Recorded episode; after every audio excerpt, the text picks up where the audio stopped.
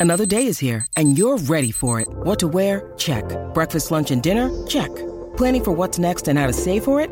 That's where Bank of America can help. For your financial to dos, Bank of America has experts ready to help get you closer to your goals. Get started at one of our local financial centers or 24-7 in our mobile banking app. Find a location near you at bankofamerica.com slash talk to us. What would you like the power to do? Mobile banking requires downloading the app and is only available for select devices. Message and data rates may apply. Bank of America and a member FDIC.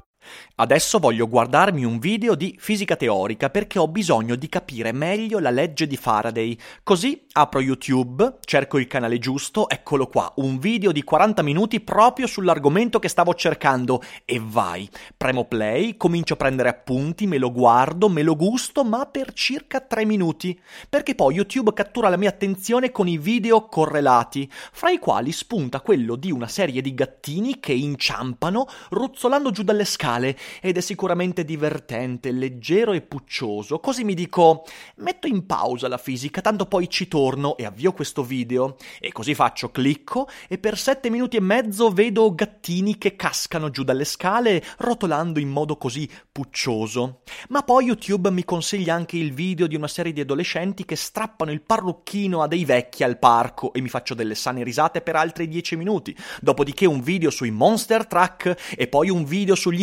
infortuni della NBA e poi un video di make-up di cui mi interessa nulla, ma cavolo, è troppo sbrilluccicoso. E dopo tre ore e mezza mi accorgo di aver passato tre ore e mezza a fare cose che non avevo minimamente pensato di fare e ho dimenticato il video sulla legge di Faraday. Quante volte succede questo? Beh, oggi discutiamo della differenza fra volontà e passività con l'aiuto di YouTube e come sempre ne parliamo dopo la sigla. Daily Cogito, il podcast di Rick Dufer ogni mattina alle 7. L'unica dipendenza che ti rende indipendente.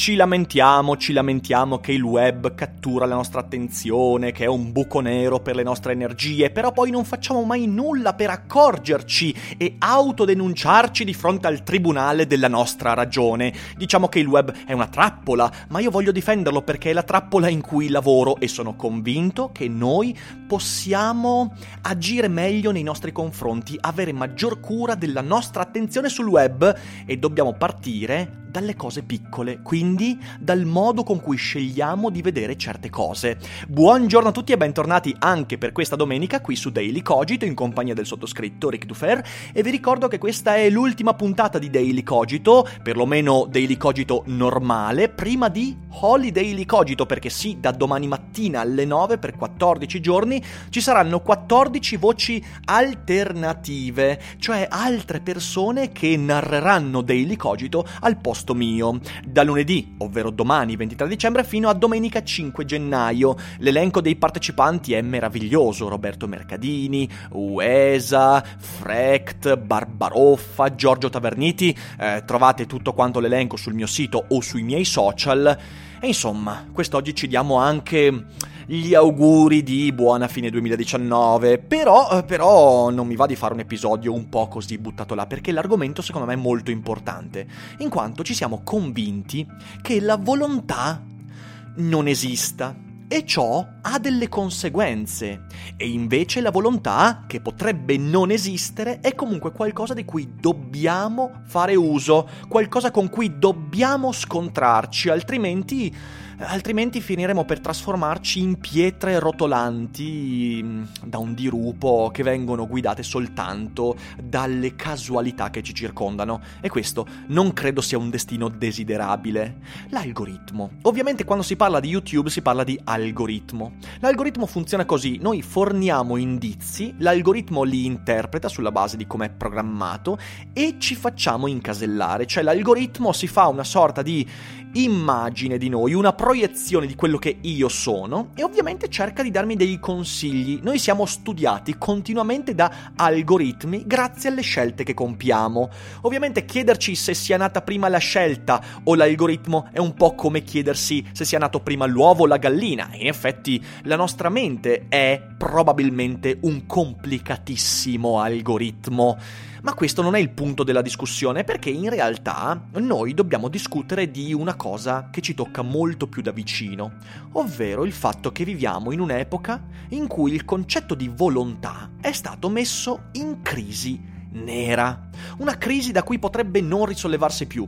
La volontà è intesa come quell'atto volitivo che ci permette per un dato istante della vita di distaccarci da quelle che sono le concause che continuamente producono la nostra vita, quindi le cause materiali, la presenza degli altri, eh, le, i condizionamenti ambientali e via dicendo, e staccandoci per un momento avere un attimo di individualità, ovvero un attimo di volontà. Io voglio quella cosa al netto di ciò che intorno a me sta portandomi magari verso un'altra scelta, un'altra decisione.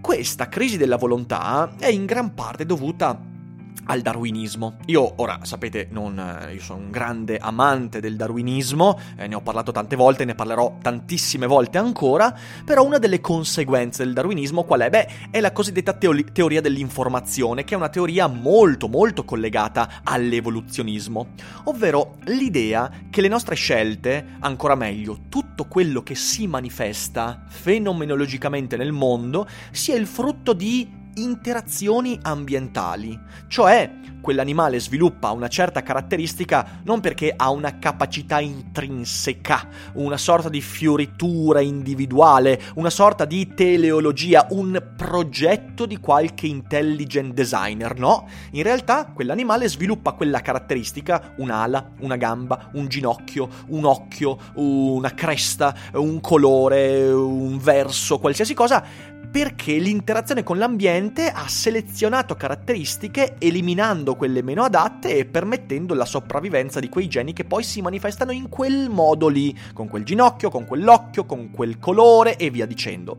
E questo poi va a trasporsi anche a quella che è la nostra volontà. Noi prima di Darwin avevamo una filosofia fortissimamente incentrata sul concetto di volontà, intesa come la intendeva Schopenhauer, per esempio, come questa forza anarchica che soggiace a tutto quanto e che spinge la vita oltre anche la ragionevolezza, eh, spingendoci a voler sopravvivere anche oltre quello che sarebbe la nostra convenienza. Eh, ma prima la volontà, anche nell'antichità, era considerata come quell'atto in cui a un certo punto l'individuo lasciatemi passare questo termine, fa emergere la sua anima, cioè l'anima molto spesso, in Agostino e così, in tanti teologi e così, la volontà è quell'atto che ci avvicina a Dio, perché? Perché la volontà ci distacca dalle condizioni materiali che ogni, in ogni istante ci, ci portano ad essere qualcosa e quando vogliamo, quando la nostra volontà prevale, ecco allora che siamo liberi. Il libero arbitrio è sempre stato collegato alla volontà, perché quando voglio sono meno determinato dalle concause ambientali. Il darwinismo ha messo in crisi tutto quanto questo perché ha dimostrato che anche nelle cose minime, e poi nei decenni successivi anche nelle cose genetiche, per esempio, eh beh, eh, l'interazione con l'ambiente, ambiente inteso in senso largo, quindi non soltanto l'ambiente come oggetti materiali che ci circondano, gli alberi, l'erba, il cielo, l'atmosfera, ma anche gli altri,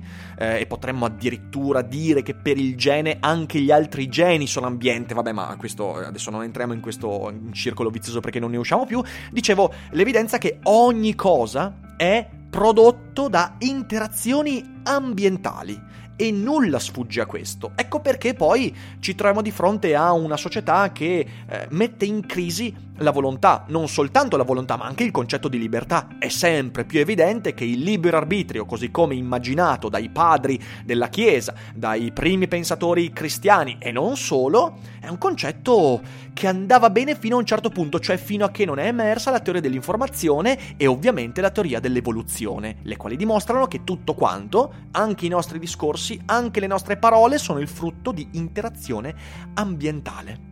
Ora, fatto tutto questo piccolo excursus sulla volontà e la sua crisi, che si manifesta in ogni ambito, in quello giuridico, eh, in quello scientifico, in quello filosofico, Voglio dire, Daniel Dennett ha scritto grandi libri sull'illusione della volontà, dell'individualità e via dicendo, e con lui tantissimi altri pensatori, e, e, lo ribadisco in ogni ambito, beh, se questo è vero, cioè è vero che ogni cosa è determinata da interazioni ambientali, non significa che non esista differenza tra voler guardare un video e cliccare su un video correlato. Mamma mia, che salto incredibile! Sembra di parlare prima dei massimi sistemi e poi arrivare ai video correlati di YouTube. Ma pensate voi che roba incredibile! Ah, peraltro, scusatemi, eh, l'esempio con cui ho aperto all'inizio, cioè guardare un video sulla legge di Faraday e poi finire a guardare video di Monster Truck o di infortuni nell'NBA, è un esempio che, che, che, è disegnato sulla mia pelle, perché qualche giorno fa mi è successo.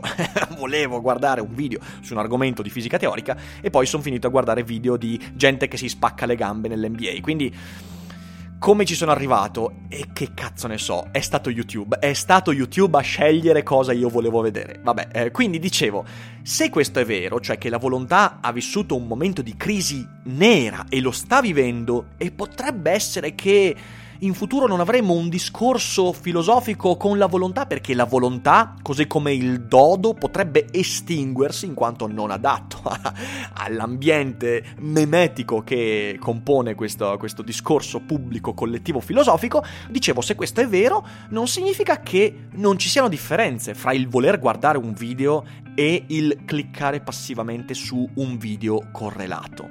E sapete perché la differenza esiste? Beh, per due motivi principali. Il primo è un motivo che ha a che fare con la teoria dell'evoluzione e dell'informazione in sé, cioè noi per poter affermare che una mia, io per poter affermare che una mia scelta è determinata esclusivamente da concause ambientali, devo prenderla molto alla larga. Perché questo? Beh, ne abbiamo parlato varie altre volte qui su Daily Cogito. Perché quando io voglio leggere le radici materiali di un mio comportamento, io manco di due cose fondamentali. In primo luogo manco della totalità di ciò che circonda quella mia decisione. Cioè, se io adesso scelgo di prendere la mia gatta e cucinarla, è evidente che questo dipende dal fatto che sono vicentino, dipende dal fatto che ho fame, dipende dal fatto che magari la mia gatta mi fa incazzare troppe volte nella giornata, dipende dal fatto che quando registro la mia gatta cerca di impedirmelo, eh, dipende da una serie di incazzature, dipende anche magari da un gusto personale, magari voglio provare la carne di gatta, sì perché ragazzi ancora non ho mai provata la carne di gatta, sono un vicentino non doc, ma devo ammettere questa cosa. Insomma, io posso leggere questo mio, questa mia decisione, che non sarebbe sarebbe una decisione, ma sarebbe una conseguenza di altre concause materiali, mettendola insieme a un'infinità di concause letteralmente un'infinità, perché io posso scegliere di leggere questo comportamento eh, guardando alla mia vita familiare, cioè per esempio la mia educazione mi ha portato a svilire la vita di un animale domestico fino a papparmelo, magari mio padre mi ha insegnato questo tipo di comportamento, magari mio zio quando ero piccolo ha avuto un... Eh, si è magnato un gatto e io l'ho visto ma non lo ricordo e questo ha avuto un effetto sul mio inconscio, potrebbe essere che io sia predisposto geneticamente perché magari le popolazioni popolazioni che hanno invaso in tempi antichi territori veneti mangiavano gatti e questa cosa se la portano dietro un po' come corredo genetico, un po' come corredo culturale, memetico, quindi un po' come come, boh, che ne so, un po' come, come gusto personale, ehm, un po' come archetipo come vorrebbe Jung. Eh, e tutte queste cose potrebbero, ovviamente l'esempio del gatto da mangiare è così scherzoso, ma questo possiamo metterlo insieme ad ogni tipo di nostro comportamento. Ovvero, quando io scelgo di vedere un video perché sto scegliendo quella cosa lì? Beh, io non ho tutte quante le concause, ne ho soltanto alcune e, seconda cosa, molte di queste le indovinerò. Cioè, per esempio, la psicologia ce l'ha dimostrato chiaramente. Io posso tranquillamente conoscere alla perfezione l'infanzia che ho avuto, tutte quante le cose che ho letto, che ho studiato, le persone con cui ho interagito, ma poi, quando dirò, ah, io sto facendo questa cosa per questi motivi, in realtà non avrò mai la prova certa. Perché mi sono appassionato di Eminem quando ero adolescente? Posso tranquillamente stare qua e studiare mille cose. mille concause, mille radici, però gran parte di quelle io le indovinerò e non avrò mai la, l'effettiva correlazione causale che mi ha spinto poi a innamorarmi della musica di Eminem o dei film di, uh, di, di, di Terry Gilliam o dei videogiochi di un certo tipo. No, non lo so. Quindi, da un lato io ho una grande ignoranza su quelle che sono le con cause che sicuramente hanno contribuito a quel mio comportamento, ma che io non ho sott'occhio. Dall'altra parte, vado un po' a tentativi, cioè io sono così probabilmente per questo motivo, per questo motivo, per questo motivo, ma sono in buona parte storie che mi racconto per dare un ordine a qualcosa che è disordinato. Ecco, tutti questi sono i motivi per cui eh, io magari posso anche ammettere che eh, la volontà non esiste ma alla fine dei conti, un po' come dice Wittgenstein nelle, nelle sue ricerche filosofiche, scavo, scavo, scavo, a un certo punto la vanga arriva a toccare una roccia e oltre quella roccia io non posso andare perché sono massimamente ignorante su ciò che mi compone. E perciò la differenza fra voler guardare un video e cliccare su un video correlato, cioè dallo scegliere al farsi scegliere, esiste quella differenza perché noi sentiamo nostre le intenzioni con cui compiamo delle scelte. Quando noi scegliamo, cerchiamo un video, un argomento, lo troviamo e iniziamo a vedere quel video, sentiamo un'intenzione e una catena causale molto diversa rispetto allo star guardando un video e accorgersi che YouTube mi mostra un video che io non avevo pensato di guardare in quella giornata, magari neanche in quel mese, magari neanche in quell'anno. Cioè io quando ho scoperto un canale che parla di trappole per topi, vi giuro che mi sono accorto che non avevo mai pensato di poter guardare nella mia vita qualcuno che costruisce trappole per topi su YouTube. E invece mi sono guardato un sacco di video di quel tizio, un sacco di video di quel tizio. Perciò Perciò c'è una differenza fra quella e quell'altra. Perché? Perché io riconosco un'intenzione nel primo comportamento, scegliere, cercare un argomento, scegliere quel video e guardarlo, e invece riconosco una passività di cui mi accorgo solo a posteriori nel secondo comportamento. Forse sono illusioni, forse la volontà è un'illusione, forse l'intenzione è un'illusione, ma sono illusioni concrete che hanno un effetto reale sulla mia vita, principalmente dovuto al fatto che è quella sensazione di avere la, la vanga che si è fermata alla roccia, cioè io non posso più scavare. Io sento questa intenzione, io do credito a questa volontà, perché oltre non posso scavare.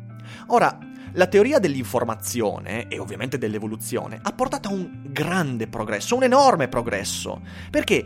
Perché di fatto eh, si sta dicendo che tutto quello che ci circonda è studiabile è, è, è, studiabile sotto delle cause concrete, cioè senza la teoria dell'informazione e dell'evoluzione non avremmo avuto grandissimi avanzamenti nella medicina, grandissimi avanzamenti nella comunicazione, nella cultura in generale, nel discorso pubblico, nell'economia, in tutto quello che abbiamo vissuto come progresso in questo secolo. Quindi sono delle conquiste straordinarie.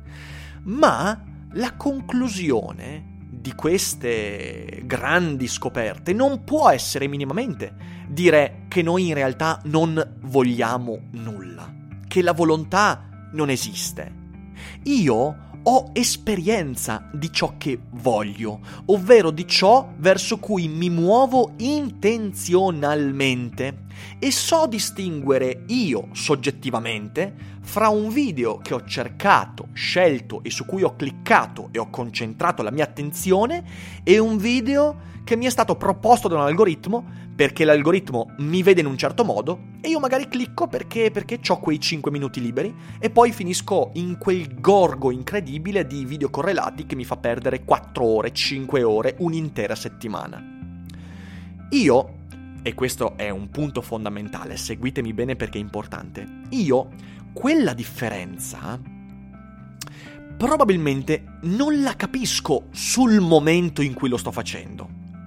O meglio, io capisco, io sento di voler guardare quel video, sento la forza della mia volontà nel guardare quel video e lo ribadisco, magari quella volontà, come vuole Schopenhauer, come vuole Dennett, è soltanto un'illusione, una sorta di contentino che la mia mente si è autocostruita per per farmi fare quella cosa in modo meno problematico, ok? Per farmi sentire meno un robot, un automa, e ci siamo, siamo d'accordo.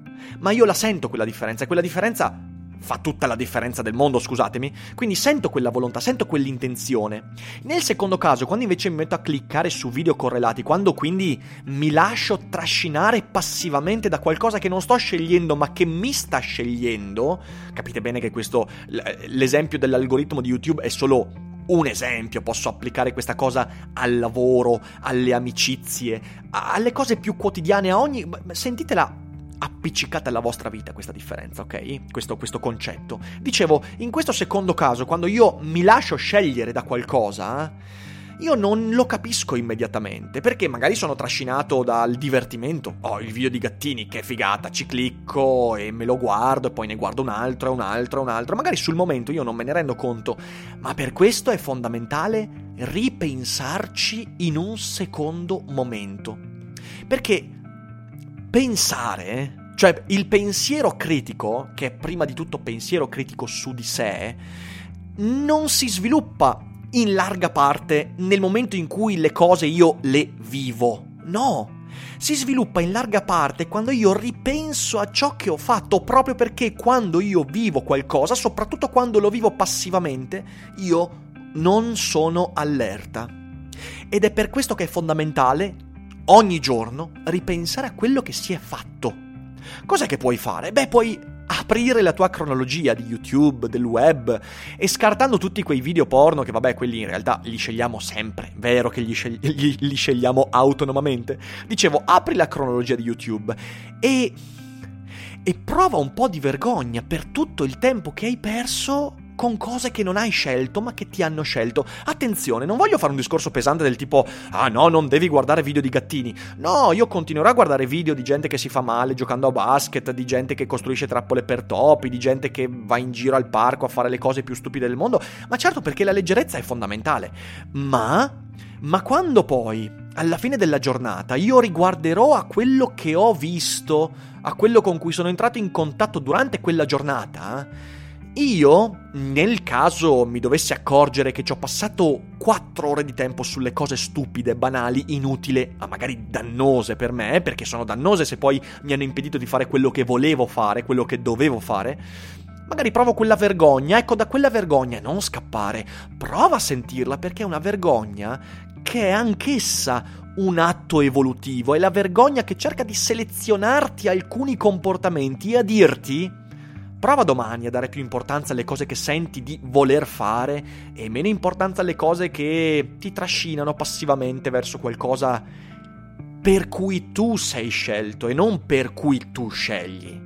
Anche questo è un modo è un, modo, è un modo per vivere un po' meglio il web, ma non solo il web, di nuovo, come detto la scorsa settimana in un episodio, anche internet può essere un modo per arrivare a, un, a, una propria piccola serenità, a individuare piccole parti della vita su cui abbiamo possibilità di agire e in questo modo, beh, magari la prossima volta, già domani perché no, potresti agire diversamente, senza lamentarti del fatto che gli algoritmi sono disegnati per, per, per manipolarti, magari concedendoti un po' meno a quella manipolazione, che in realtà è sempre una automanipolazione.